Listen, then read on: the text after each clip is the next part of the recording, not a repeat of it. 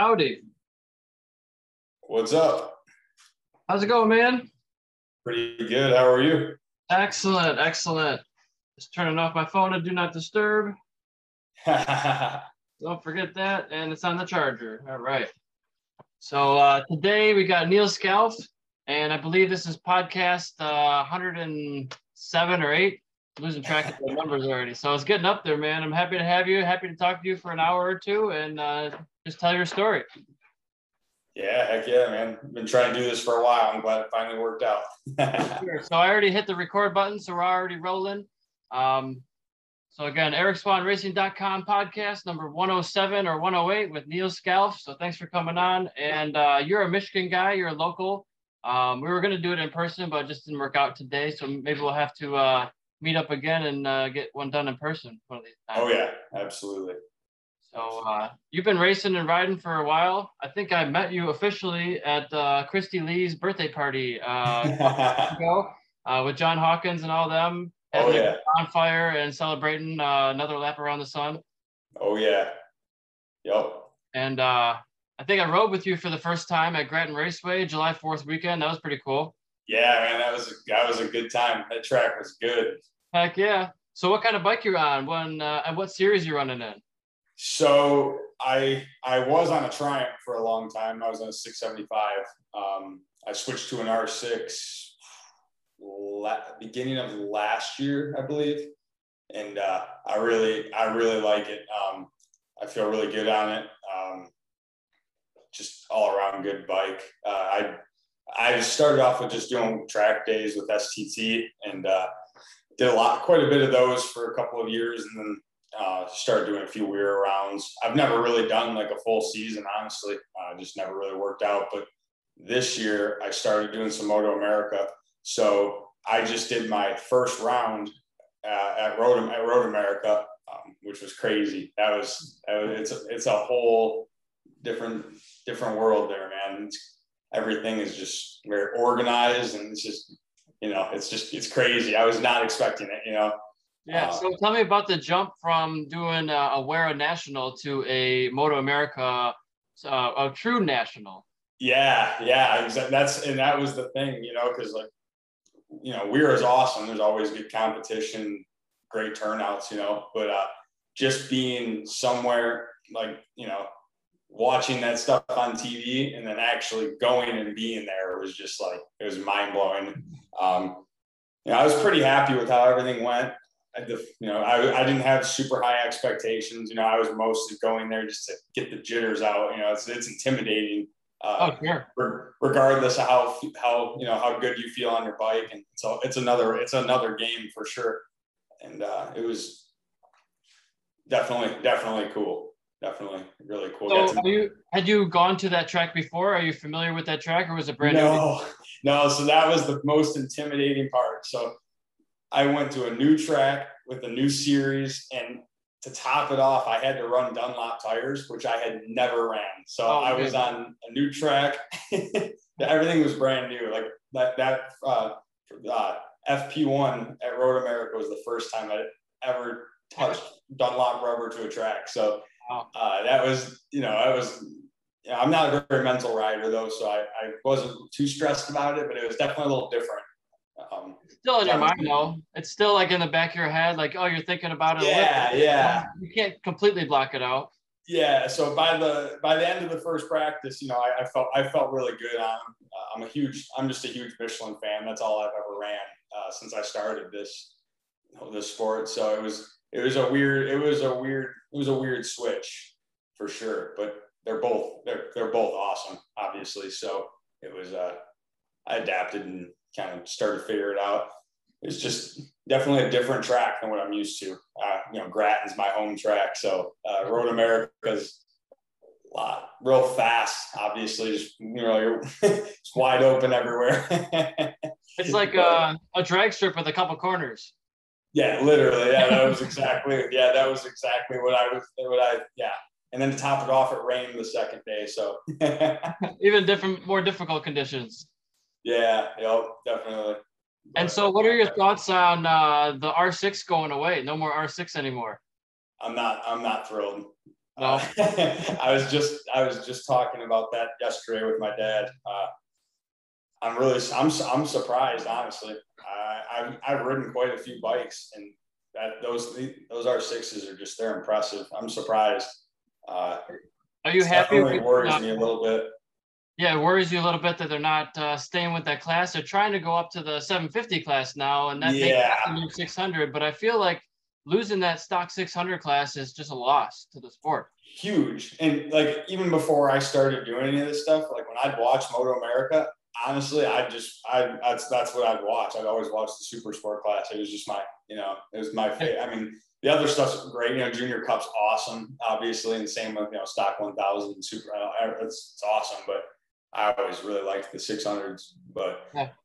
you know, I, I've been thinking about you know getting another R6 because I only have one bike right now. Like for example, like I I missed the last Grattan round because I had bike problems. So I've been thinking about having you know getting a second bike. So I'm not when something dumb happens, I can you know I'm still up and running. But now I'm like, hmm, do I put money into a bike that you know might not even be here in a year, or do I start do I get a 1,000 and start riding the thousands? It's, yeah. It's, I mean, uh, I talked to Richard Harris one time. He's like, "Are you really shooting for the championship? Do you want to win the championship? Okay, then you need two bikes. It's it's no yep. question, you know." Yep. I actually just talked to him yesterday. And he told me the same exact thing, and I talked to him quite a bit. He's a good dude. Yeah. He's, he's a wealth of knowledge. You know, he told me one time he's got stuff that he welded that's up on the on the space station or like floating around on satellite yep. somewhere. It's like that's amazing. Yep. Oh yeah, yeah. He's a he's a super cool dude. He's always always helping me out with stuff for sure. Sure. And uh, tell me about TPG a little bit. That's your performance graphics uh, company. Yeah, yeah. Total Performance Graphics. So we do. Um, so I rate before I did this stuff. I've only been doing the road racing stuff for for a few years. Uh, I raced dirt bikes for a long time. So we started off just you know that's pretty much all we did. Uh, so after I got out of school, I started messing around making some dirt bike graphics and uh, my, my, with my little brother Chase. And uh, so we started with dirt bike graphics and then you know led into commercials. So now we do a lot. We do vehicle wraps, um, company apparel, uh, pretty much anything that prints, man. Business cards, banners, everything. And uh, so now I, I always kind of stayed with the commercial, like you know the vehicle wraps, and then moved into the you know and then with the dirt bikes. But now starting this year, I've been slowly getting more into the road racing scene because I'm like, that's what I do now. So I actually just did my bike. I don't know if you've seen it. It's, it's you know white and tan and black. So we, we've been doing bike wraps. Uh, you know, it's pretty new. So I have to. I actually hand make all those templates. So uh, I I'm still gathering. You know, my friends let me borrow their bikes for a couple days, and I'm sketching them all out. And you know, yeah. you know, with all my tape and. Uh, so I'm hopefully by next year I'll have the majority of the bikes you see at the track, and I'll be able to you know start pushing a little bit more. But uh, yeah, it's cool. It's my it's been my full time job now for uh, just over two years. Oh, cool. So, yeah. Just, yeah, and I'm sure uh, the templates are key. Like if you get the templates, you're set. Right. Yeah. Until you come out with a new platform, you're like, oh, now I got to get yep. a new, new, platform again. yep. Yep. Yeah. Right now, I only have a, a, small handful of them. You know, I've got like the new Gen R6, uh, you know, Ninja 400s, Triumph. Uh, yeah, it's you know just a small handful. I actually just did a ZX6 for a buddy, uh, so I'm I'm I'm gathering them, you know, every day. Sure. So. And then uh, I would assume that the different bodywork manufacturers for racing are all different too, slightly. Yes, so that's where it gets real tricky. Uh, I'm a huge. I, I only run Armour Bodies personally. I've tried Woodcraft, a lot. I've, I've had all of them, but that's the only bodywork I'll ever buy. Just definitely most you know so that's kind of where i focus my templates because i feel like a lot of people are the, think the same way. And uh, so that's kind of where i focus them. You know if you have like hot bodies and stuff there you know they might have little tiny differences here and there. But for the most part if you start with Armour Bodies i find that you know you're pretty set from there. Sure. There's quite a few manufacturers of bodywork now. Armour Bodies is uh, woodcraft uh, manufactured and there's Carbonin which is a new player on the scene, and Hot Bodies is a big one. Yep. Um, and some of them are even coming out with pre-painted bodywork from the factory, which you don't. I know. It's crazy. yeah, and I've, I have a few friends that have got it. Um, I've never messed with. We we paint all of our own bodywork and then we wrap it and stuff. So I've never messed with that. But yeah, it's crazy. They're popping up everywhere. Yeah, because I just ran the primer gray like for for years. I'm just gonna crash it eventually. Why yeah, that, that's, a, that's exactly it. That's what my dad always said because I, I would be all anal with how he was painting it and stuff. You know, a bug would get stuck in it because it was hanging outside. And he's like, "It's just yours get crashed anyway." Well, hopefully not. He would always say, but you know, it's made to be crashed. yep. One of these days, we're just gonna have motorcycles with a wheel that pops out when we crash, and it'll yep. save us like a third arm. Yep, yep, you know it. well, we're a long ways from there before those kind of electronics uh, start oh, coming yeah. to the main market. Oh yeah, definitely.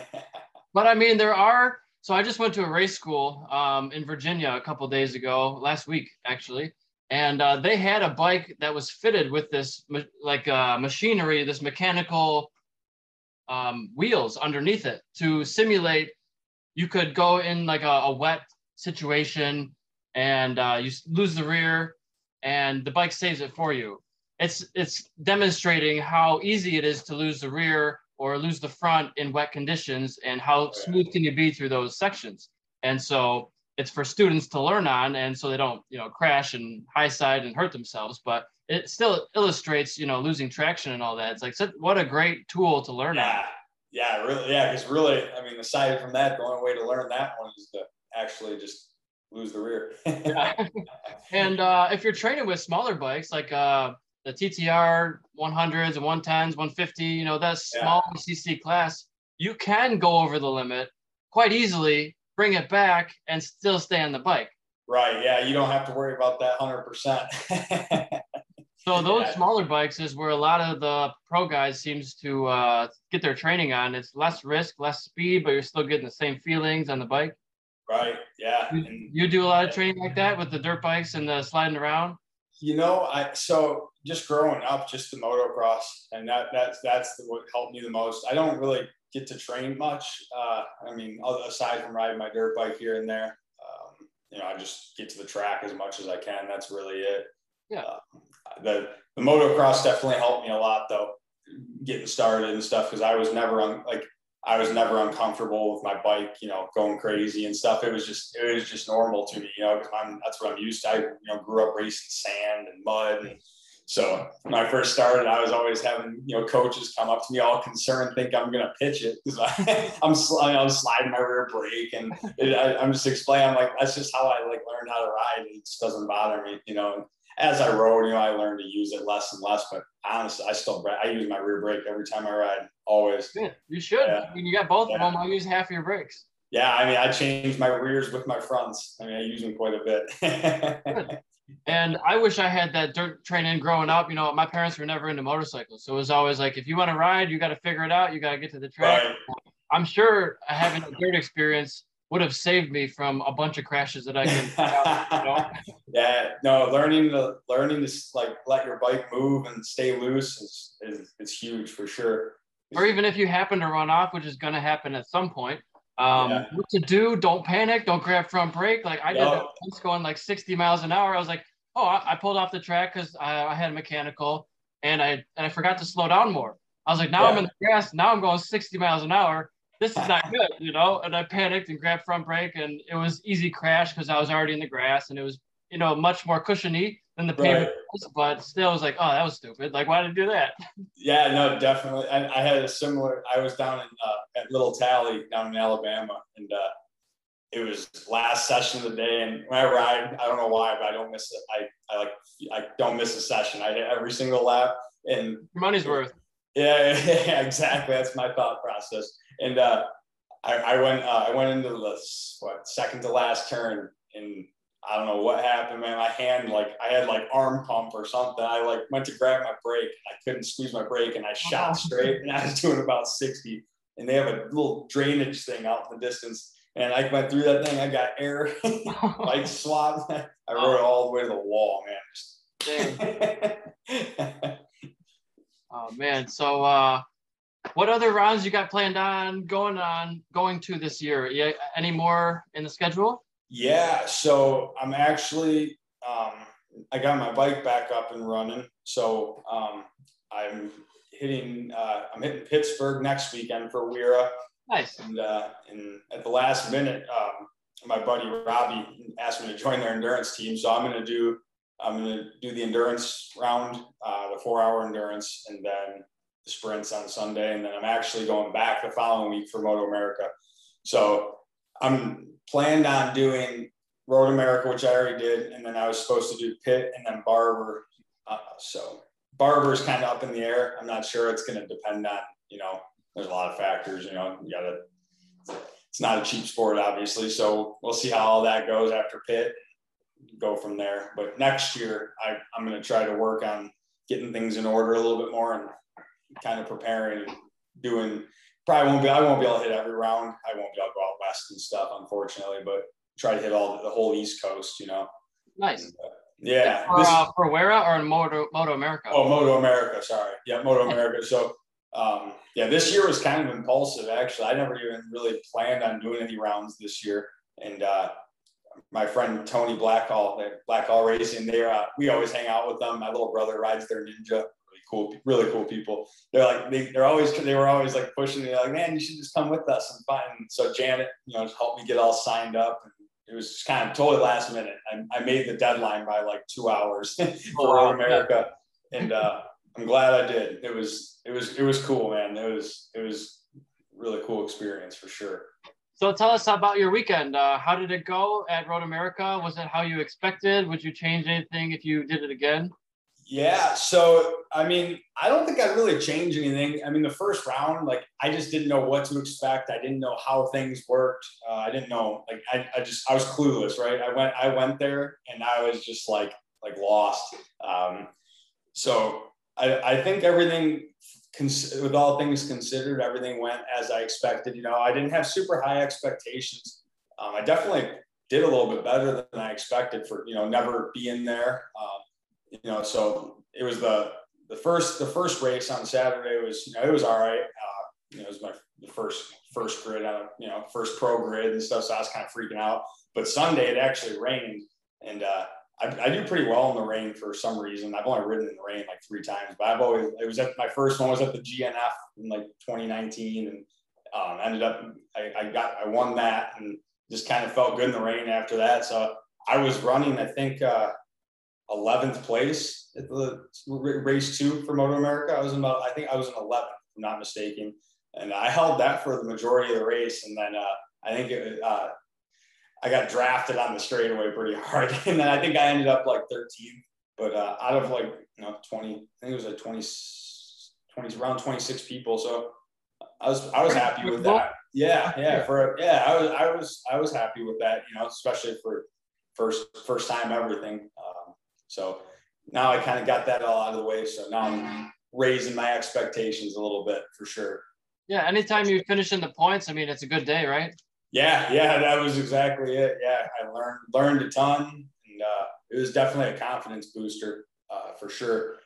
And, you know, doing that and then just going back just to just like my home track, for example, and just like just I automatically you just you feel better. Like it's definitely definitely changes your perspective. It was cool. Oh yeah, if you've been around a track a thousand laps versus a track at ten laps, you're like, well, I don't know where I'm supposed to be. Like I'm missing my break a little uh, bit. Like it's not perfect as it could be. Now, are you practicing these tracks on any sort of uh, video games or simulator? You know, I, I I had so many people tell me to do that. Honestly, I hate video games. I, I am not. I, am just not a video game person. I, I tried. I even spent. I went and spent like 55 bucks on Ride Four or whatever, like oh, yeah. two weeks two weeks, like a week before Road America. I had every intention, but I couldn't make it through turn one. I just can't believe it. I'm so bad at video games. So honestly, all I did was uh, I just watched some like first person like videos on uh, on YouTube, and I couldn't even find any good bike videos on there. So I ended up watching like uh, I forgot what formula. I don't even know what, what it was. They're just like a little open wheel formula. I'm not I'm not huge into car race. I think it's Formula Four or whatever, like open wheel. Honestly, I just watched that video about 50 times, and I just watched them. You know, it's a little different, but I at least knew where the turns were. You know, sure, you know the layout now, and uh, not exactly the same turn-in points or apex or exits, yeah. but the same general feel. Right. I knew what to expect because that's the biggest thing. That's the difference between Moto America and, and WERA. Like when we do WERA rounds, it's like like Pitt, for example, we have Friday practice. We get to go there and spin 100 laps on Friday, and that's sweet. But Moto America, it's like you go to these new tracks, you got you've got like six laps to learn that track in your first practice, and then you've got you go straight to qualifying. So that was different. That was definitely different. You know. Yeah. It makes you you have to adapt. You have to learn to adapt much quicker. I'm much quicker than what I was used to. Like you're gonna learn today. Yeah, that was exactly what I said. so I told my dad.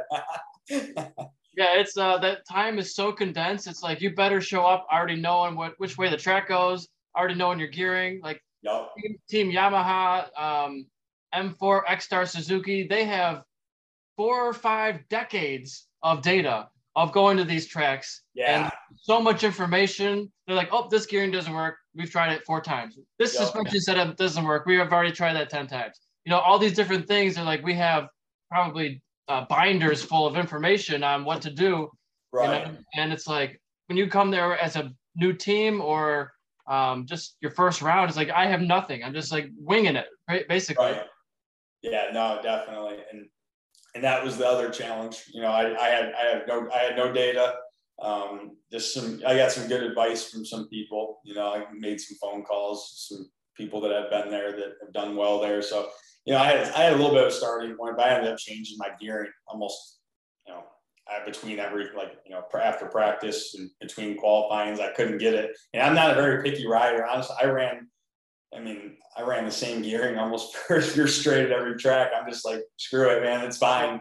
But uh, that track, it was a little more important. I found that out quick. You know, you have to you have to actually like think about your gearing, and you know, it, bike's tacking up, and next thing you know, you're you know you're six gear bouncing off the rev limiter, and you're like, what the heck? Halfway down the straightaway, like I got yeah, halfway down the straightaway, exactly. Yeah, exactly. Um, and so Tony's probably been a really big help. It seems like he's a great guy in the paddock. He's on the uh, um, he was in the military. I hope I'm not getting that wrong, but I think it was a, Yeah. it was the branch.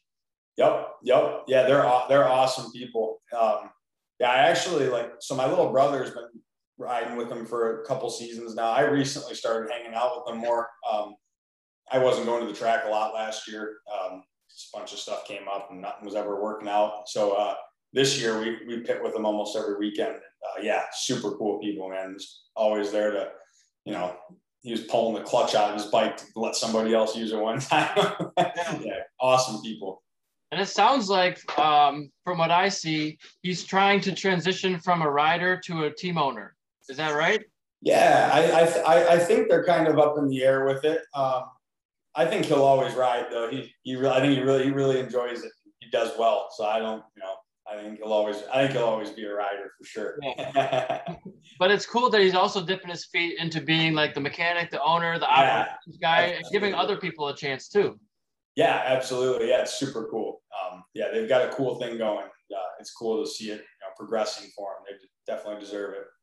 For sure. And uh, so you're on the R6 in a 750 class. What is that like? Is it like you're at a disadvantage now because they raised the CCs, or are you running like a, a some sort of built motor?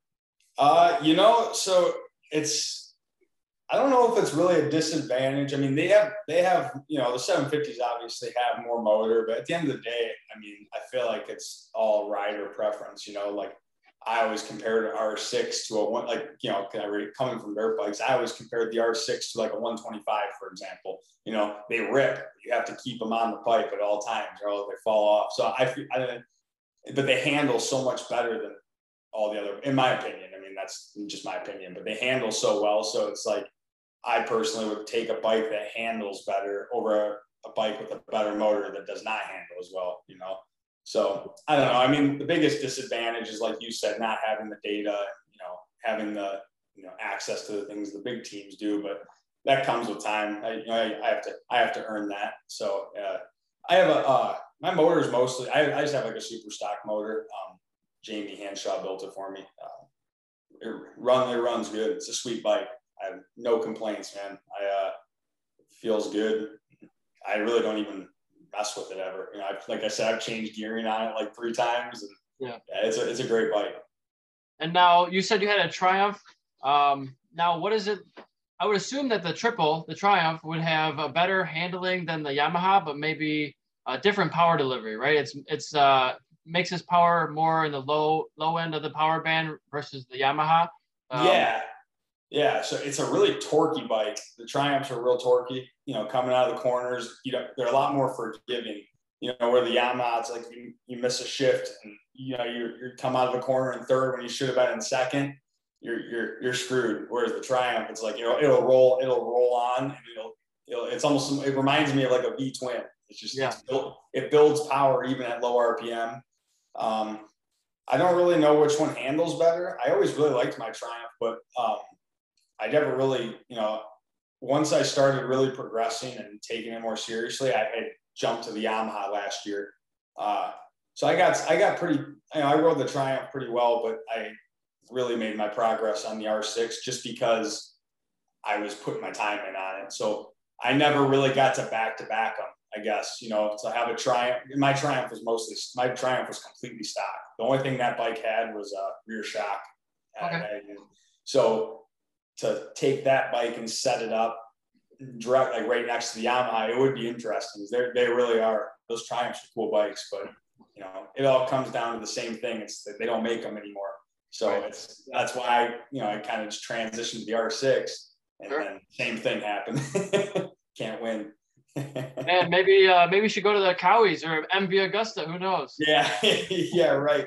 Yeah, exactly. I just love to see more manufacturers come into it. I've I've heard rumblings of uh, Harley Davidson making a sport bike, but I've heard that for years. So who knows? That would be interesting. They make some good stuff. you never know. Or like, why doesn't Ford make sport bikes? Yeah, right. Yeah, they probably will. It'll just be electric. right. Or a Tesla uh, sport bike. Yeah, that's probably coming. I've actually heard Elon say uh, he almost died on a motorcycle, so he's like, "I'm done with that. I'm not riding that. I'm yeah. not one." So I don't think the Tesla motorcycle is coming, but I'd, I'd like to see it happen. Yeah, definitely. For selfish reasons, of course, you know. yeah, right. Yeah, I'm not. I'm not a huge fan of electrics. Uh, you know, electric anything, but uh, they are impressive. So I would love to ride one, man. You know, yeah, I've been uh, I've been seeing them more at the racetrack lately. There's uh, I corner worked at Daytona at the 200, and there was uh, pretty sure no at the AHRMA event, the vintage motorcycle um, in early January, they had uh, AHRMA come out there, and they have real sport bike classes too. So Josh Herrin was out there testing his Ducati for the first time, and uh, maybe not the first time, but first couple of times. Uh, and out there was definitely, I think it was. Uh, I'm gonna get the manufacturer name wrong. I'm not even gonna try, but uh, there was definitely an electric bike out there, and we were told not to even touch it. If it goes down, don't even walk near it. Don't go by it. Jeez. So, like we don't have the correct uh, PPE protective equipment to even like go near it. So when I worked the Formula One event in Miami as a marshal, they have like hand gloves and then rubber gloves and then leather gloves on top of that before you can even touch the car because they're electrically uh, bound you know they they're hybrid machines. So they're not just you know an engine in there. There's a huge electrical component on these machines. Right. And uh, yeah if, if there's a green light right in front of the driver. You know how they have that uh, the halo device. There's a light system right in front of that driver for Formula One that is green, yellow, red. If it's green, you're more than welcome to touch the car, move it, push it. If it's yellow, you better be careful. If it's red, do not touch the car because you could get shocked and die. Like it's a big thing if you don't have the right gloves on. Jeez. And uh, like, because the cars have massive impacts, right? They're they're designed to to have all this energy within them, but if they crash, we don't know what happened to it. All the electrical components in, internally could be screwed up. So okay. it's kind of a unique thing that's going to be developed is, well, how do you pick up a bike that's electric that just crashed? You know, you better have the right stuff on. Right. Yeah, no, definitely. Those lithium batteries, I watched those things go up. they yeah. go quick. and a couple years ago, like the whole Moto E field, all the bikes, the whole fleet of bikes uh, burnt up in a charging accident incident at one of the facilities um, before preseason. So I mean that's a liability too. Yeah. Oh yeah, big time. So uh, so what's on your mind you want to talk about today? Man, motorcycles. I love motorcycles. That's why I'm here. Oh no, uh, no, I'm just excited to get back on my bike. Man, I haven't ridden. Last time I got to ride was Fourth of July when I seen you actually when we were out there ripping. that, that was a lot of fun. Oh yeah, that was uh, that was a that was a fun day. That track has never been like that. I've I've been there a million times. I've never felt that track like that. It's crazy. So that was my first time back on a sport bike for a weekend in seven years. Uh, that time we were riding out there. Yeah, oh yeah. I got down to 25s at Grattan going clockwise, so I felt happy on a 14 year old Yeah, heck yeah. with used tires. years. Yeah, heck yeah. Especially at Grattan, man. That's like that, that's that's the that's the roughest track in, in or anywhere around here. But Yeah, it used to be Nelson Ledges, but now at the Grattan's taking the cake. yeah. That's why I love it though. That's the best part about it. If you can ride Grattan, man, you can go anywhere. For sure. correct. Line corners, it's uh decrease. I don't know about decreasing radius too much, but um just one corner flows into the next, flows into the next. You screw up one corner, you just screwed up the whole four or five corners. Yep. Yeah, that's the only track I've ridden where you can actually get air. And I was behind you one time when you were getting air, and I said in my helmet, Jesus, like, oh, I wasn't expecting that. I was like, he just, he just sent it. I know, I have a little zip tie on my front fork to just keep an eye on my suspension. And when we go to Grattan, like we always keep an eye on to see like where I'm at. And Yeah. when we go to Grattan, we don't even look at it because there's just no tuning. There's no tuning it that track, man. It's just smashed every time. So the biggest risk with that is really just uh, not tucking the front when you come down, right? Because you're you're coming into uh, turn five there right after the jump, and that's I've tucked the front there because I sent it a little too far, and I was like, you know what? I'm just gonna get my downshift after I come down, Yeah. and I was like, I'm in way too hot. I panicked probably a little bit. Um, tucked the front when really you could have a lot of roll speed come in there and brake on the left hander in turn six more than five. Oh yeah, absolutely. Yeah, that's one of those turns that I just I've always just committed to. Like if I if I come into it fast, even if I'm even having a little bit of like a oh man that's too fast, I always just go for it. I don't touch my, you know, I'll trail brake into it and stuff. But you're I found that you can go into that corner a lot faster than you think. I mean, I I, I usually don't. Um, you know, I, I've had moments where I've like you know I've pa- I went to pass over there and I missed my I missed my downshift and. uh didn't get to downshift till after, and I went in on the inside, like way on the inside, about 30 miles an hour faster than I ever have. Still made it through, so just gotta push the bike up. That's all I do when I go through that thing, man. just keep it on the rubber. For sure. Just keep it on at least one wheel, except if you're jumping. yeah, exactly. exactly. And so tell me about some of the people who are supporting you in your corner. Are you you got a couple of sponsors behind you? Yeah, I got I got a few people help me out. Um, you know, I haven't really gone out of my way yet to look for more. Um, I probably should if I want to keep doing the Moto America stuff. But uh, you know, my mom and dad helped me out a ton. If it wasn't for them, definitely definitely wouldn't be doing it. Um, I've got a couple uncles that help me out. You know, with just bikes and bike maintenance and uh, you know, uh, Black Hall Racing obviously is huge. You know, they they tow, they tow us around all the you know all the rounds. We pit with them. Um, they're awesome. You know, Richard at Apex, as we were talking, he's been helping me. You know, he's been like kind of, you know, he's been coaching me and helping me with bike setup since I don't know, since I pretty much since I started. um, yeah, I got, and then you know, Dave Babel, Sport Bike Tire Service. The legendary Dave Babel. yeah, he he's the man. He's the man. Um, yeah, no, I got I got a few really really good people helping me out. Uh, you know, couldn't do it without them. That's for sure. Yeah, and uh, I saw Dave Bavel a couple weeks ago. I got a couple. I got set of tires mounted, some Michelin's from him. I got some DOTs because I didn't want to get the slicks going to Virginia because I looked at the weather. It said rain every day. I was like, oh no, that's not good. But it's just super humid there, so it rains a little bit somewhere in Virginia every day. It seems like in the summertime. So uh, yeah, I just took off the tires or took off the wheels. Got some new uh, Michelin's mounted. The cups, fantastic tire, but you oh, got they're to awesome. you got to be really, really careful with your PSI, I've found, because if you're off by a little bit, it feels dramatically different. Yeah, yeah. No, I, I mean, I ran that cup too for since it, since the literally since the weekend they started offering it.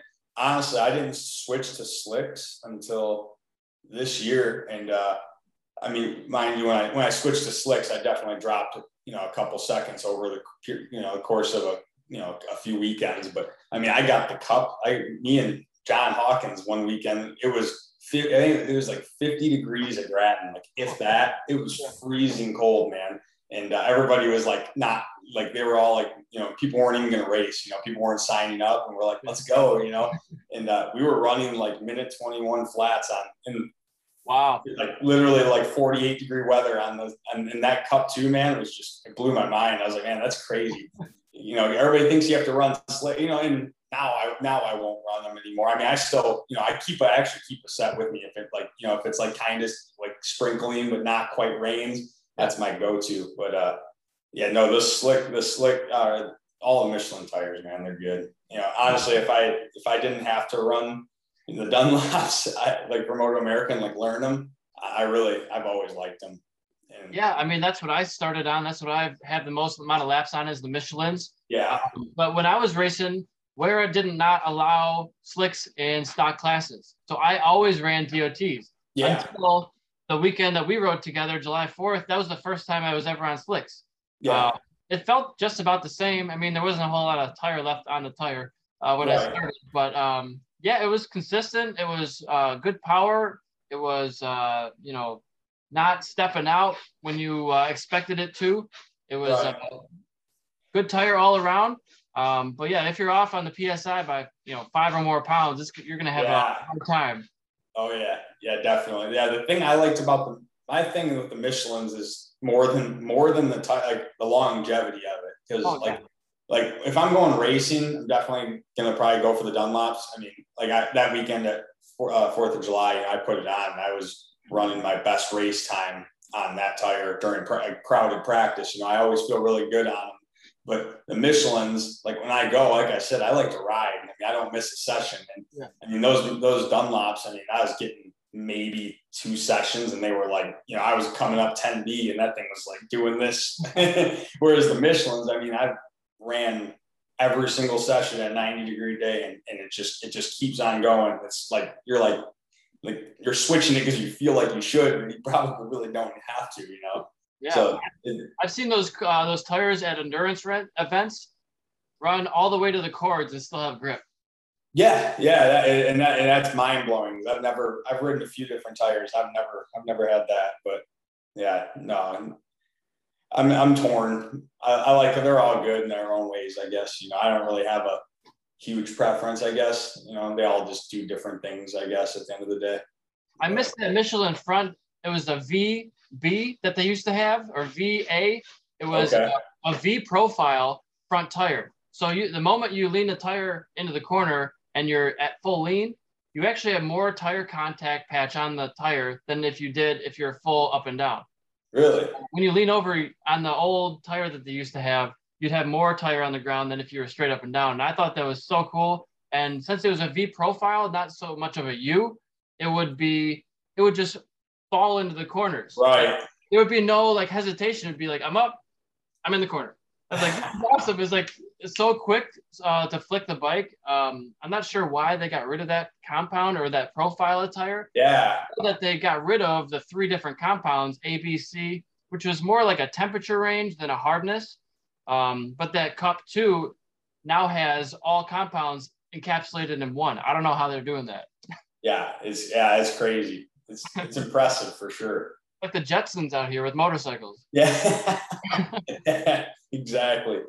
but uh, I got a book in front of me. I wanted to uh, to show everybody. This is the book that helped me learn all of the stuff that I know and get to the racetrack. I'm sure you probably heard of it. Um, but this is the this the this is the book that I read cover to cover multiple times, and you can see like it's it's been waterlogged. It got rained on at, at the racetrack in my tent. There's some pages that are coming out of it. Like, but this is this is the book, man. If you want to learn how to ride, Twist of the Wrist by Keith Code, this is where it's at. Number two, volume two. That's sweet. Never seen that for I'm surprised. At the basics of high performance motorcycle riding. Got notes by Doug Chandler. Um, and this is actually the school, the California Superbike School I just took um, in uh, Virginia. I went down there and got evaluated as a as a student and as a coach for my writing and an oral exam at the end of the day for coaching. So uh, I passed I passed those things, and now I'm just waiting on uh, final result. We'll see what happens. But uh, that's what I'm looking at doing is uh, some racetrack coaching and trying to be at the racetrack as much as possible, helping people stay in it. You know, if people learn how to ride the right way and they stop crashing, they'll stay in the sport longer. Yeah. Their friends won't think it's so dangerous, and maybe their friends will start doing it. Yeah, definitely. And yeah, that's a huge thing for me. Like I have a lot of friends that, you know, they want to come to the track with me and they watch and they, you know, they, it's super cool. I've got a few people into it actually. It's fun watching, riding with them and hanging out with them. But I always tell my friends, I'm like, I'll help you. I'll get, I'll do everything, anything you want. We'll go to the track. And uh, I said, you can't ride on the street. that was always what I told them. Because it, yeah, it, like you said, like just teaching somebody how to ride properly. Because you know, if, when I first started, I mean, I, I had a lot of bad habits, you know, just because I was coming from a totally different style of riding, you know, the, on the dirt. You know, I rode with my, I'm used to riding with my feet halfway on the pegs, you know, using my controls and all, like, you know, tons of rear braking and, uh, you know, like transitioning, you know, it's important because when you start to develop those habits, it's hard, it's hard to get rid of them, you know, so I had to spend, I had to spend half a season just getting rid of habits. And once I did that, then it was like, then I could start progressing, you know. And yeah. my biggest thing was my lean angle. I always had a really, really hard lean angle, but I wasn't keeping my bike up. So like, there's a lot of little things that you don't, you don't, you don't realize. You know, I didn't think I was doing anything wrong. Like I thought that I was just like, you know, I felt good and I was just cruising around, you know, not setting any records. You know, at the time I was just kind of just messing around, but you know, and I had, you know, actually Richard, he came up to me and he was like, that's dangerous. And you're like, oh man, he's like explaining it to me. I'm like, oh yeah, wow. that makes sense. yeah. So how do you explain to people why you're leaning off the bike? Why I like the way, like just the way I do. Yeah you know, I, you know, I it's, it's hard to. hard I, am a really, you know what? It's funny. I, I could never be. I couldn't be a coach, man. I I know. I just know how to ride the way I ride. And, you know, I can help people like certain things, but I, it's kind of hard to explain. Like my biggest focus has always been just balancing it all out. Like you know, not leaning too much to where you're you're off of. You know, you're you're off your bike more than you need to be. That was what I struggled with. I went from one extreme to the other when I first started. I went from leaning my bike a ton with little body position to learning proper body position, but then overdoing the body position. Okay. So now I found the happy medium now finally. It only took me a couple of years, but um, yeah, that my I guess to answer that would be just keeping the tire, keeping contact on the tires. So you're you're not riding on your on your uh, you're keeping your chicken strip. You know, you don't want to be right on the edge of that tire all the time. Yeah. Um, I, I think I try to say something like uh, you want to you want your body to be as far to the inside and low as possible, so your center of gravity is low. And what we're actually trying to do is keep the bike as upright as possible while we get to the inside and as low as possible, so that we can go around the corner faster. But it doesn't look like it because the bike's at max lean, but we're trying to push the bike up all the time so it can get on the fat part of the tire. Yep. Yep. Just enough to where you're still making the turn, but keeping it keeping contact for sure. Yeah. Yep. And uh um I'll go over some quick uh things about riding and racing controls. Can you name the all the different controls on a motorcycle? Like all the different major inputs that you can make on a bike, whether it's the throttle, um, or the clutch or you know the shifter or the front brake the rear brake and you got the handlebars right? Yeah. so those are the six major controls. And uh, so what does the throttle do? Does it affect speed or direction? Both. Well, it could but mainly just speed right? Um, the clutch for speed shifter speed brake front brake rear brake speed. So you got five controls on the bike that are that affect your speed, whether faster or slower. You only have one thing on the bike that makes the bike turn with the handlebars. And there's such a misinformation or people don't understand what actually turns a bike.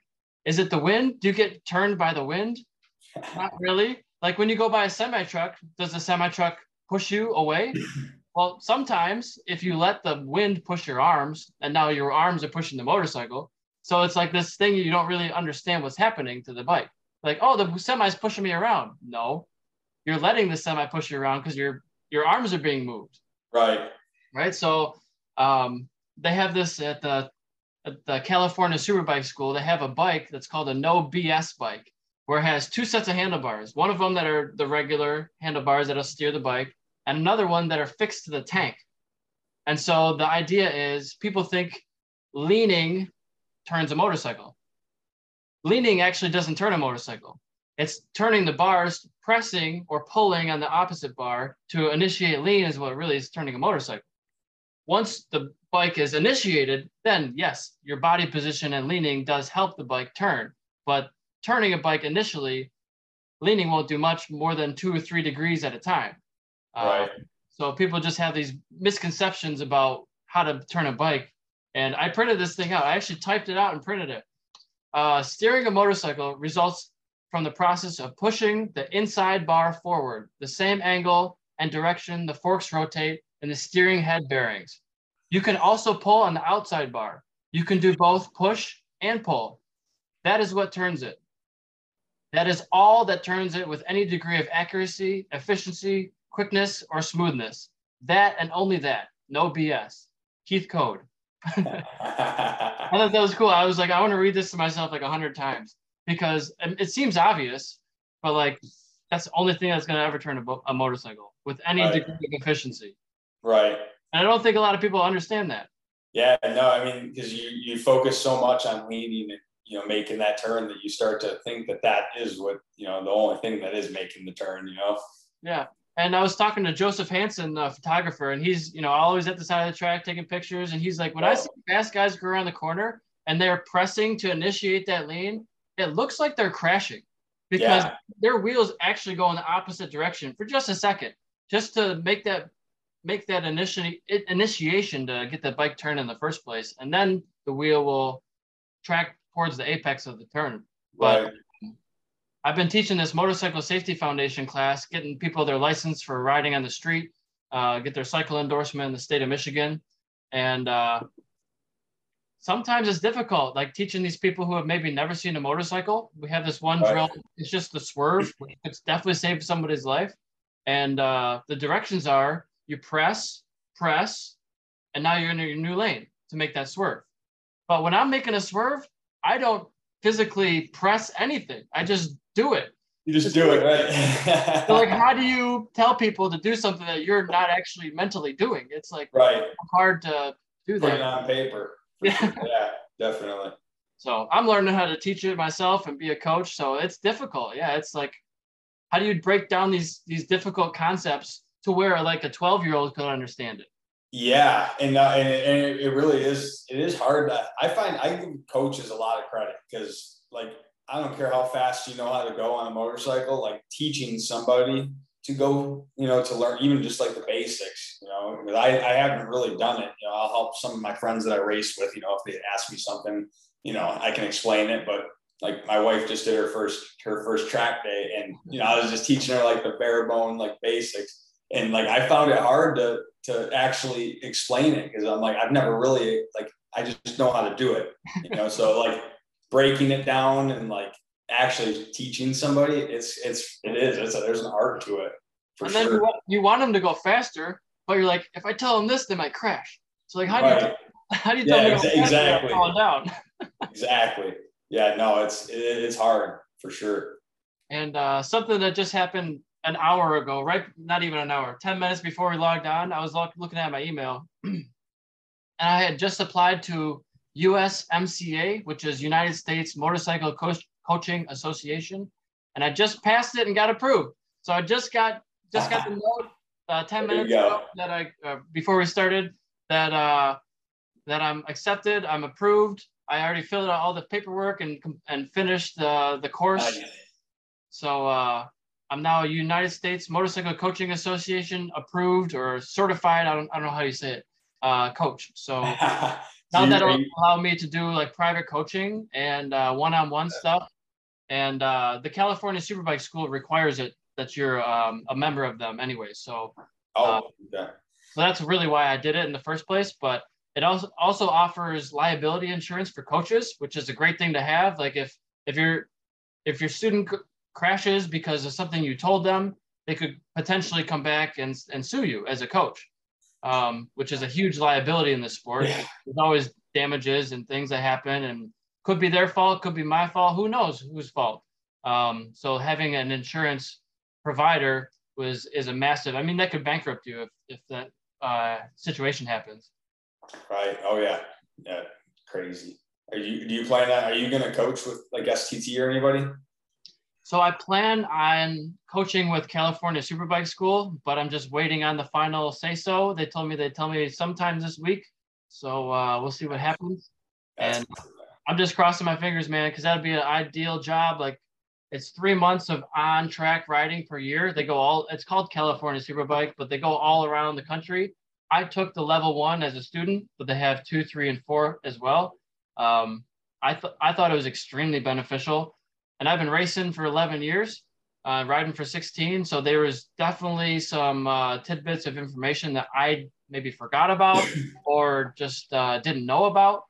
Um, I don't want to say them all because it's their proprietary information, but um, yeah, it's just uh, I would highly recommend taking any race school. Um, there's a lot of good ones out there. Now, uh, I don't plan on doing the STT coaching, but um, they're a great organization. That's how I learned, and they have you know coaches in novice, intermediate, advanced, and racer yeah. schools and stuff like that. So not to disparage them at all, they're great also. Um, just uh, looking for something a little different. Yeah, absolutely. So, and uh, so you're not too far away. You're a two four eight phone number, I think, right? I'm yeah, yeah. No, I'm so I'm Clarkston, Michigan. Clarkston, not well, too far. I live in Waterford now, but I grew up in Clarkston. I went to Clarkston High School. Um, so yeah, uh, I'm like five ten minutes from Clarkston here now. So yeah. Where are you, um, where are you at? You're Sterling Heights. Yeah, I'm in Sterling Heights, just on uh, Hall Road in Van Dyke area. Okay. Yep. And I grew up in Dearborn Heights, so about 45 minutes away. Uh, that would be like Ford and Telegraph area. Okay. So yeah, been in the Metro Detroit area for a while now. Been at this place for going on eight years, and uh, lived in Roseville, lived in Pontiac for two years. Um, wouldn't recommend Pontiac, but it was all right. yeah, yeah, it's got its ups and downs for sure. it's kind of I live. I was right on the border. I was going to Oakland University for a couple years, and yep. uh, just just right on the border. It's a little cheaper over there. Yep. Yeah, yeah, definitely. Yeah, we're not too far from. I'm not too far from Pontiac at all. Frank, ten minutes, if yeah. that. I wanted to say before I forgot. I like your flooring there. Checker checkered flag. Oh yeah, this is our this is our little office here. This is where my brother does all the design work and stuff. Yeah. So your brother helps you. He's a little uh, employee of sorts. What was that? Yeah, uh, your brother helps you. He's an employee of. Yeah, sorts? so he he uh he does all of our design work. Um, and he uh he helps me with all the installations. Uh, he's pretty much just like right hand dude. He just he does the same things I do. So he actually did the floor. um, you know, I posted the other day. I I I, I said uh, I took a picture of my flag, and it was a checker flag, and I said, "This is the flag of my people." And someone commented, I didn't know you were into that into chess. I'm like, this is not a chessboard. this is a checker flag. Oh yeah, um, I I really like the checkerboard stuff. I'd like to get some shorts in the checkerboard or maybe a t-shirt or something. I'll check it. I've got some my my new race suit for next year. It hasn't came in yet, but uh, it's got some quite a bit on there. nice. What what kind of suit do you run? Uh, one X. One yeah, well, right now I have an Alpine Star, but I just switched. Uh, speaking of, I need to send him my measurements. Probably, he's probably not very happy with me. no, they're that's a that's a really cool company. I, I've I've always just ran Alpine Star stuff, even with motocross, you know, boots and everything. And um, my little brother got a one X suit, and along with my buddy Ian, uh, Ian Catton. I don't know if you know him, but um, a few of my buddies got him. I just thought it was really cool because it's kind of like what I do. You know, like the you like you literally one on one design uh, with the uh, was Daniel. You know, you just I just told him like we usually do all of our own design work, but uh, I just let him. You know, I told I gave him all my vector artwork and stuff, and he threw it together, and uh, it was pretty cool. And it seemed really uh, nice too. Is that like screen printed logos or is it uh, patches? You know, I don't really know their process. Um, it almost it, it definitely looks printed, like because um, they kind of started. They like they feel like kind of explained it to me. Uh, you know, like where to put the artwork and where not to for like longevity and stuff. So I think I think a lot of it is printed. Just I don't know the process. You know, I don't know if it's transfer like sublimation or I don't actually have the suit yet, so I haven't really got to check it out. But uh, Yeah. Definitely cool. I'll give a shout out while we're talking about suits to uh, Bison. Bison Track's been popping up. That's similar to One X, I think. Yeah. They're custom suits, and uh, Robert is a bit a buddy of mine. So uh, yeah, yeah. I, uh, uh, I I've never used the suits. I haven't used the suits personally. I still got the Alpinestars, but uh, I sell Revit. So like I should be selling my suit and just buy a Revit. Yeah, right. Yeah, no, I, I met the I met the um, the people over at Bison a couple times. They're just trackside and stuff. They're really cool. They're, they're awesome people. Yeah, they, uh, actually, they actually fixed my glove for me one time. Yeah, they uh they're at the Moto America, all the Moto Yep. rounds. They hit a lot of CCS and WERA rounds and track days and in the meantime and uh yeah, it doesn't matter what suit you have or what what uh, brand apparel you are wearing. Like Max Van crashed at uh, Pittsburgh last year, and I was working at. I was just before the kink. He was coming down the hill, and um, he he crashed, and he needed some leather repair. So I was like, "Go find Robert. He'll fix Yeah. it in like in a half hour." And so he did, and he got it fixed, and he was out there in no time. So it was like yep. great to have uh, a seamstress and leather repair at the racetrack. How- I mean, how valuable is that to have? Yeah, huge. It's, it's not an easy task either. I don't know how they.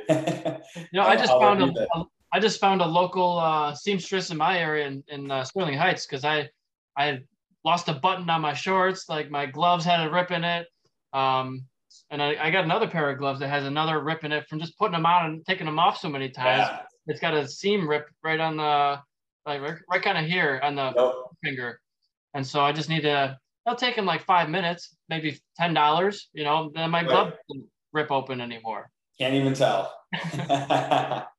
So that, that's been super helpful just to have a little bit of uh, leather repair and stitching going on. Yeah, absolutely. Oh yeah, absolutely. So uh, yeah, man, just uh, shooting the shit. I know that there's uh, some racing going on lately. There's a Suzuka eight hour that I just missed, and I got to see if I can rewatch that, maybe see a, a replay or something. But you know, I heard Gino Rea's in uh, uh what's the word? Uh, he had a bad head injury and he's in a coma. So uh, that's not good. G- Gino Ria, big name in the sport. I mean, he's he's one of the guys who, you know, he couldn't quite get a Moto 2 ride, so he bought a van and bought some bikes and started his own team. Like super resourceful guy. Uh, I think he's still hooked up to some electronics right now in the hospital, but uh, just want to everybody send uh, their thoughts to him. Hope he uh, pulls through it. Yeah, definitely. There's been a lot of bad stuff happening lately in the in the sport. You know, with uh, with what happened at Brainerd. Um, you know, there's there's a death there, and uh, it sucks, man. I just saw something else on the on TV or on my feed about uh, some car racer. Like it was a street outlaws. They were filming for a TV show, and the guy lost control of his car on a run, and he he died in a car. You know, doing a drag. I don't know if it was a drag strip or if it was out on the streets, actually. But um, yeah, man, stopping really fast has bad consequences. Yeah, yeah, that's the downside of these all motorsports. You know, it's definitely, uh, definitely some risk. But uh, I just want to see all the walls moved away from the track. Like we have the technology, but I know it's crazy, man. but these uh these old school circuits, it's not just like they can pick up a wall and move it.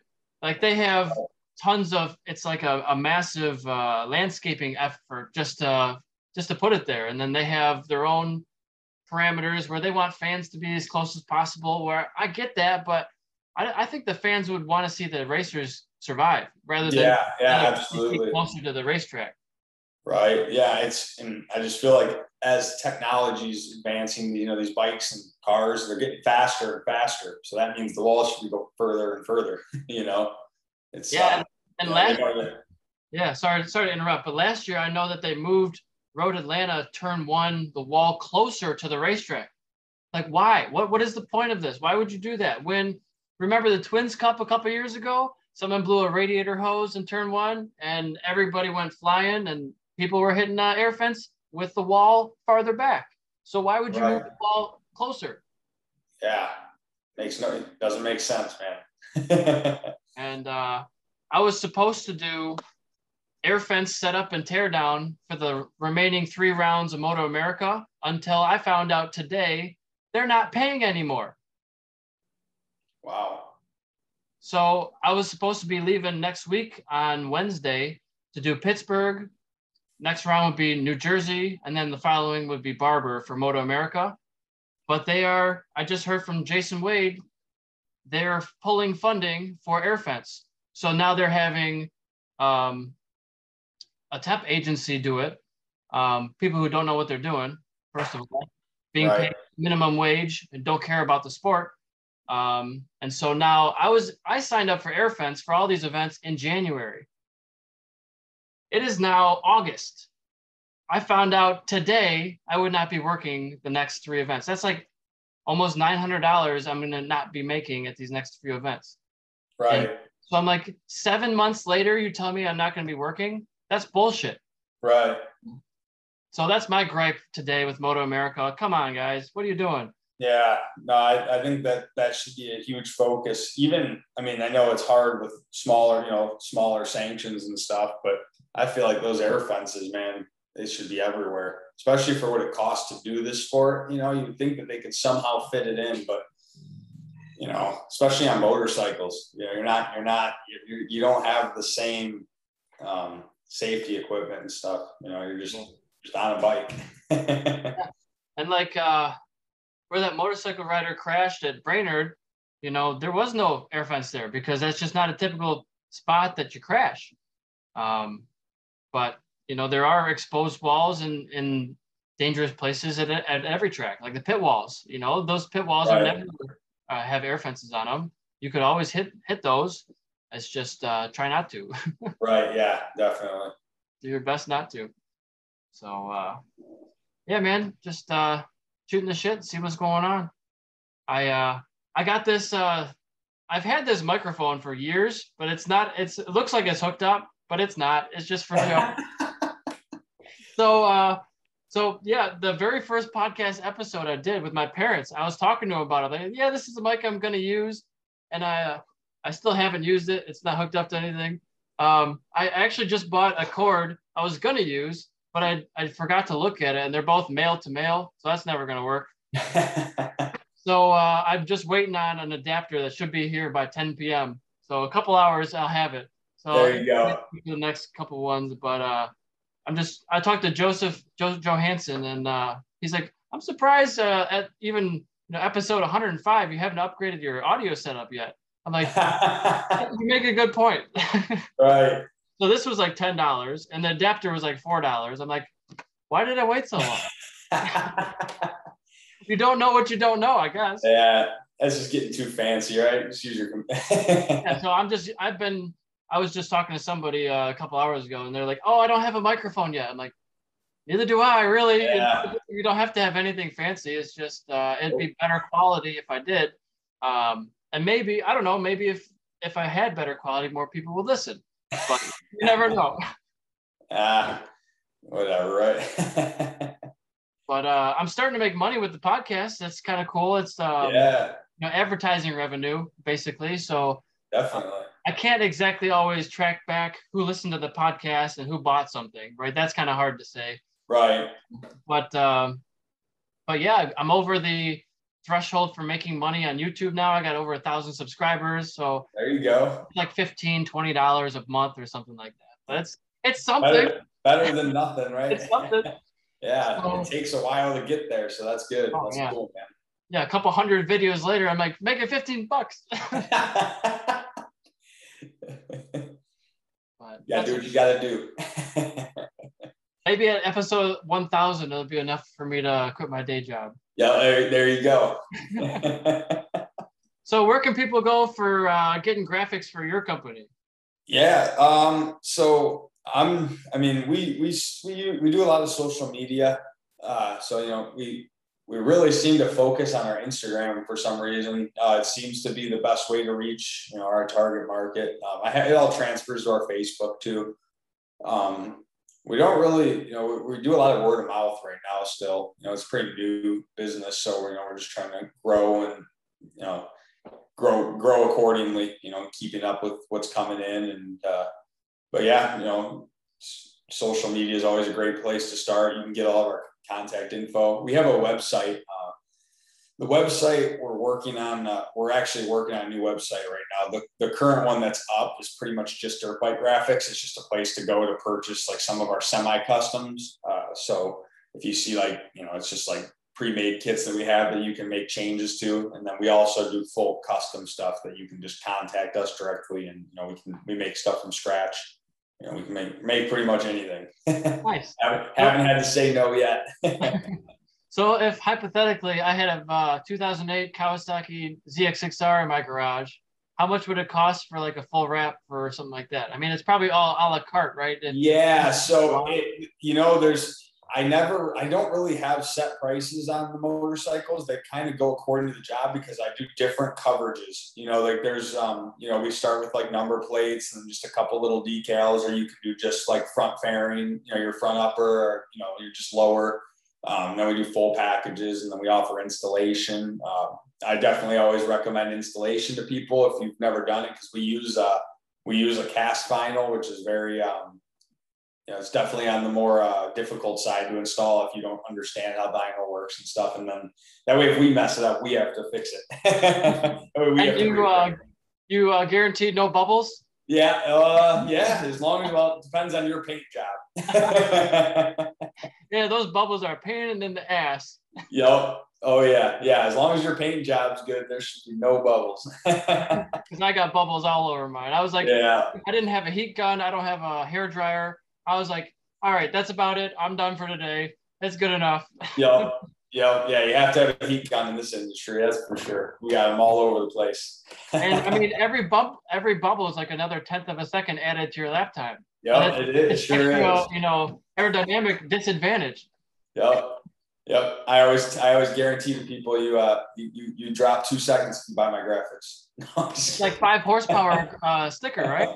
At least. Very good. And uh, I also have a website, Eric Swahn Racing. I'm authorized dealer of 35 motorsport brands.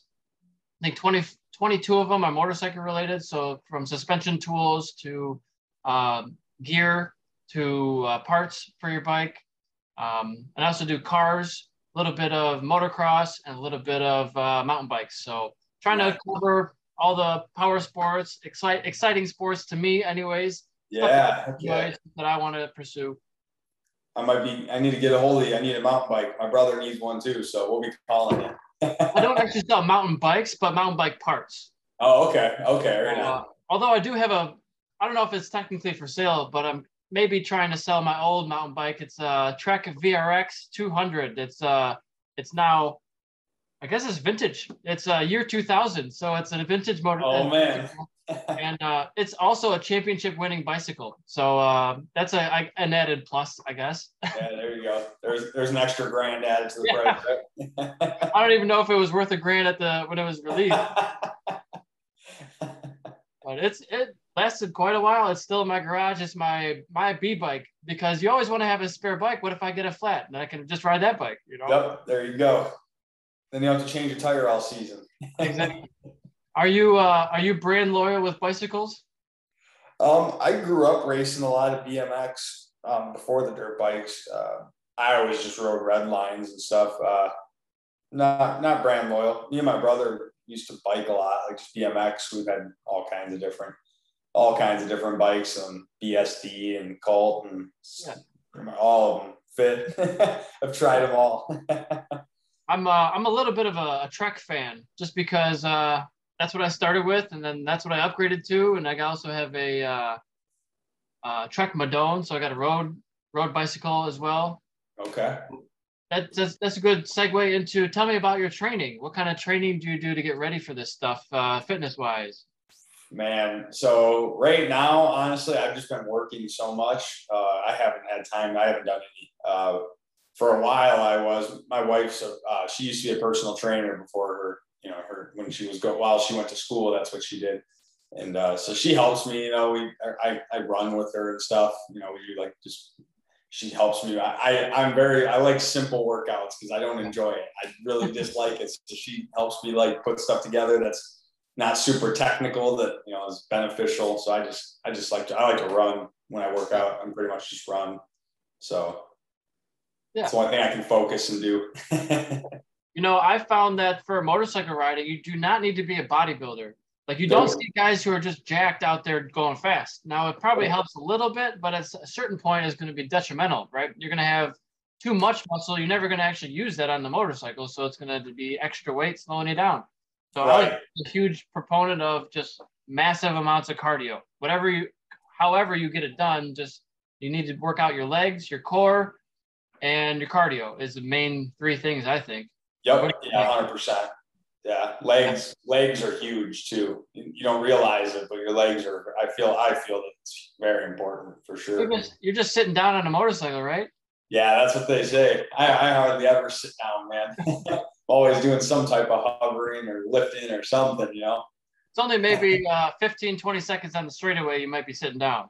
Yep, yep, exactly. And then you're just trying to tuck as far as possible, your elbows in, and you're really not just sitting yep. relaxing. You're going 150 miles an hour. You're not relaxing. Yep. Yeah, exactly. yeah. yeah It'd be interesting to see like a uh, a heart rate graph or a heart, you know, your heartbeat based on your lap time or where you, what your position is on the track. I wonder right. if your heart raises higher if you're going faster speeds, or maybe the jump area if your if your heart raises a little bit there. Yeah, I think it's going. I think it's when you're going into turn one way too fast. Yeah, breaking after the tires, seeing if you can yep, make it. Yep, exactly. so I know that uh, I was doing, I was going pretty quick that July 4th weekend, but I was leaving a lot of time on the table in the braking zones because I was like, this is kind of a dangerous, more dangerous area. You know, yep. it's easy to tuck the front when you're trail braking, and um, there's a borrowed bike, so I'm not trying to, you know, send it down the down the road. And man, when I took off those tires to get them changed, there was maybe like two millimeters of tire tread left. There was like wow. nothing. There was like Dave, Dave Babel was like, Swanee, do you see this tire? Do you see how much tread is left on this? There's just no fucking tire left. like, how are you running this?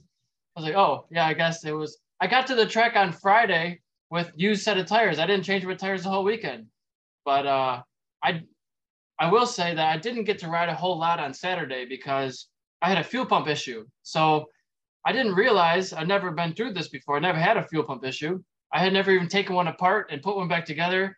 And there's like this uh, filter in your fuel pump that was all clogged up and not working yeah. well. So we, uh, one of the guys at the track, one of the coaches, lent me a, his. I bought it from him, but gave me a a, a new filter, put it in there. Nothing changed. Nothing happened. Like oh crap! I called ten dealerships. This is a holiday weekend, July Fourth weekend, on the Saturday on a weekend and nobody's open in the first place. And uh, the people who did answer the phone told me we have this parts finder. Nobody in the state of Michigan has this part that you're looking for, the fuel pump. And uh, there's one in Indiana, 300 miles away. Ah, oh, that's not going to be a good day. Bad start. I already missed the. I missed the first four sessions on Saturday. Didn't get to ride at all. And I'm like, well, I could just bump start it, right? Right. Well, if the fuel pump isn't working, you, there's no fuel coming to the to the engine, so you can start it all day and it wouldn't start.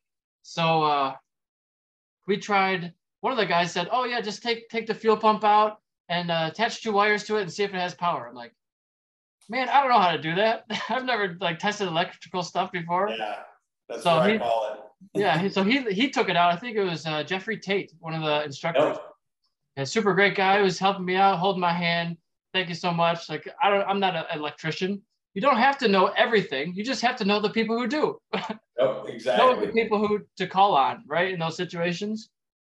Um, and so he tested it out. He's like, "Yep, it's dead. It's not working." So one of the coaches went home on their lunch break, drove home 20 minutes to their house, got in a gas tank that they didn't even know if the fuel pump worked.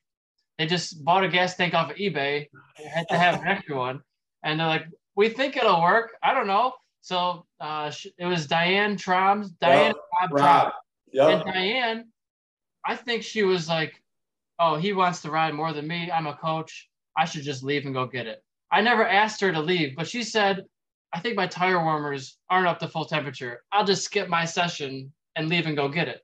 I'm like, how nice of a person. I oh, never yeah, asked her to do that. And she left on her own accord. I was like, yeah. I can't thank you enough for doing that brought it back. Turns out it worked. I swapped it out. It worked just fine. And uh, let me ride the next two and a half days. If I wouldn't have got that fuel pump, I would have gone home. You know, it was Yeah. I wouldn't have had any a single lap of uh, track time. So it made my entire weekend, and that weekend got me ready to do this California Superbike School. Yep. Uh, that got me back up to speed. It got me confidence again. I started passing people again. I was like, I, I feel like I know what I'm doing. I, I remember how to do this. It's just like riding a bike. Yep. That's right. I had been out of it longer than I had been in it. Right. Yeah. That's a long time, seven Yeah. years. Definitely. I mean, I did one half a track day on the Triumph, but I wasn't trying to crash that bike. I wasn't up to speed at all. You know, I barely even ran tire warmers. I think that weekend. So uh, it was uh, it was very rewarding to get back out there, and uh, I have I haven't lost it. I'm still right there. You know, watching every single race that goes on on TV and and uh, at the track, just trying to stay in the sport. yeah. That's what you got to do, man. Yeah. You. Sometimes it takes a minute to get it back, but you, you can get it back quick. Once you once you know how to ride, you just got to get your your brain back to processing, you know, and you pick it back up pretty quick. For, For sure. sure. You ever been into uh, supermoto? No, no, my I'm real good friends with Will uh, Wildner, he, Yeah. Great Lakes Supermoto, and Harry, and all those guys, and they all try to get me to come out all the time. And I really want to, but I, I just know when I if I if I try it, I'm going to be hooked, and then I'm Yeah. going to be even more broke. Well, I the thing spend all about- my extra money on the road racing already. So The thing about the supermoto is it's only 60 bucks a day. Yeah, right. That's more like the motocross. Exactly. Yeah, it's definitely yeah. It's a big difference there in price. Well, sure. uh, I would love to get you hooked, so I'll throw this out there. Uh, you're more than welcome to borrow my bike. I have a Kawasaki KLX 300 Supermoto. So it's not exactly a race bike, but it's got a better suspension on it, and it's got some number Okay. plates on it, so you look like a racer out there. There we go. No, I, I, I'll, I'll make. I'm gonna try to make it out this before the season's over. That's my, that's my plan. I've been talking to Will and Harry about it, so Yeah. um, I'm gonna, I'm gonna try to, I'm gonna try to make it out there for sure. For sure. Love to see you send it on one of those uh, different bikes out there. Yeah, it'd be a cool, it'll be a cool blend for me for sure of the two bikes. So It looks like the Husqvarna 450s, the FS 450. I love that name. It, it sounds like it should be called a full send 450. it's perfect for it. Uh, but yeah, those are seems like the bike to be on. Everybody, a lot of people are running the Husqvarnas. Yeah, yeah, they're good bikes. Yeah, all those bike KTM. My my little brother just got a GasGas uh, Okay. MC two fifty. That thing's sweet too, man. They're they're Oh, all so good now. All Yeah. these new bikes are they've come such a long way. Yeah, Yeah, definitely. I like the GasGas. It sounds like a pretty sweet name. Yeah, I know. It's a sweet bike, man. It's it's basically a it's like a KTM or a Husky for sure. They're very very similar. So, uh, do you follow uh, different series like MotoGP or World Superbike or anything like that? Honestly, not really, man. I uh I, I just watch the MotoAmerica stuff, and other than that, I don't not a huge. I don't follow much. It's I hard to keep up with it all because there's like six different classes in each one of them. It seems like, and there's uh, right. I mean, you would spend hours and hours watching all the different classes. Yeah, definitely. Yeah. Yeah, Now, I, my, uh, I can't focus long enough to watch it. I'd rather be out there riding. Every time I think I- I'm sitting down watching a race or watching a sporting event, I'm like, I have this thing in my mind saying to me, those guys are getting better at their sport while you're watching them. Yeah, that, I And- can't do it. And they and so sometimes it's it's okay to watch. It's it's okay to to to watch that professional and like pick maybe pick something up or like you'll hear something about technology and something that's been developed and you might learn Right. something from that aspect. But for the physical side, you're sitting there drinking a beer, getting fatter while they're getting, you know, working out, perfecting their craft. So I'm like, ah, maybe I should be like on my bicycle watching this. Right. exactly. I think I've learned so much from just watching races for the last 10 years. Like, uh, I feel Yeah. like I've learned a lot about technology and engineering and just like different features of tracks. And uh, it makes me want to be a broadcaster because just talking on this and talking with no Yeah. notes, like, I don't know what I'm going to say next. But, uh, you know, half the time I'll be watching a race, I'll say something, then they say the exact same thing. I'm like, I could have done that. right. right. Exactly. just Yeah. um it's how do you how do you get in front of those people to get that job you know how do you uh how do you? Oh, I, I could never. I could never do it. I couldn't do it. and then they're going to be critiquing you. It's like, oh, you shouldn't have been saying this. No. I don't, oh, I don't know yeah. their, their, flow is. I don't know how they're talking to each other, but afterwards when the cameras go off. But right. I'm sure it's like, hey, you probably should have said that, right? Yeah, exactly. and here, yeah. there's nobody telling me that, which maybe I don't know if that's a good thing or not. right. So, but uh, but yeah, man, I'm ha- happy to connect with you. You're a yeah. super nice guy, and ho- hopefully, I can help share your story and get you some more sponsors and get your name out there more. Yeah, man, I appreciate it. We'll have to do this again soon after these next couple rounds, and I'll, I'll give you some updates. Definitely, and uh, I'd like to do it at least once a year. I mean, it doesn't have to be every yeah. year, but uh, yeah, that way absolutely. we can get some updates, get get a, a feel for it. And uh, if you're ever interested, I have a racing simulator in my living room uh, for cars. Um, Perfect. with, a wheel, with a wheel and pedals that, uh, man, it's a workout. I start sweating just with a fan going, pointing right at me. It's, it's uh, very intense. Like it's, it's called uh, Fanatec DD1 wheel. Okay. And, uh, it's a V3 inverted pedals. So the, the pedals are mounted on the top, just like they would be in a real car. The pedals have different springs for the, for the, the gas pedal. It's got a damper on the brakes so you can adjust. And, um, you know, it's paddle shifting, so you don't have to use the clutch most of the time. But for Assetto Corsa Competizione, which is the current GT World Series esports game, that one is so accurate. It's wild. Like uh, you have to turn on the car, you have to start, you have to hit the ignition and then start the car, and then you can d- easily stall the car. Um, so like you got if you spin out, you got to pull the clutch in real soon, otherwise the car's gonna stall, and then you got to go through the whole Right. process again, just like a real car would be. So I'm like, I'm showing That's this to my man. dad the other day, and he's like, I don't know how to start the car. I'm, I'm like, I'm stuck. I can't go anywhere. Yeah, wow. Yeah, that's cra- technology's crazy with that stuff. The, the video games and the simulators and stuff. It's crazy. uh, it's called it's got this thing called force feedback so you go under over the curbings you can feel the curbings underneath you you go over crests and the car feels light in your hands you go under you know valleys and the car feels heavy and you can't turn as well and like all this like a real physics would be in a game in the real life and uh it's so difficult man yeah, that's crazy. Yeah, it's it's like no mind. mistakes you know right. But uh, that's at least over an hour. I didn't start it right on time. But uh, is there anything else you wanted to talk about? Uh, I think I'm good, man. I'd like to do it again soon after these. We'll uh, we'll link back up maybe this winter and do some more and give you some updates and yeah. All right, for sure. Well, thanks for coming on so much. This is Neal Scalf. You can find him uh, on Instagram, Facebook. Are you on YouTube at all? No, just just the business page on uh, Instagram and that's pretty much it. Very good. Well, yeah. look him up, Neal Scalf, on uh, all social media, and uh, we'll be sure to connect real soon. Awesome. Sounds good, man. It's good talking to you. Have a good one, and uh, keep it on at least one wheel unless you're jumping it. Sounds like a plan. I'll see you at the racetrack. See you, man. Bye.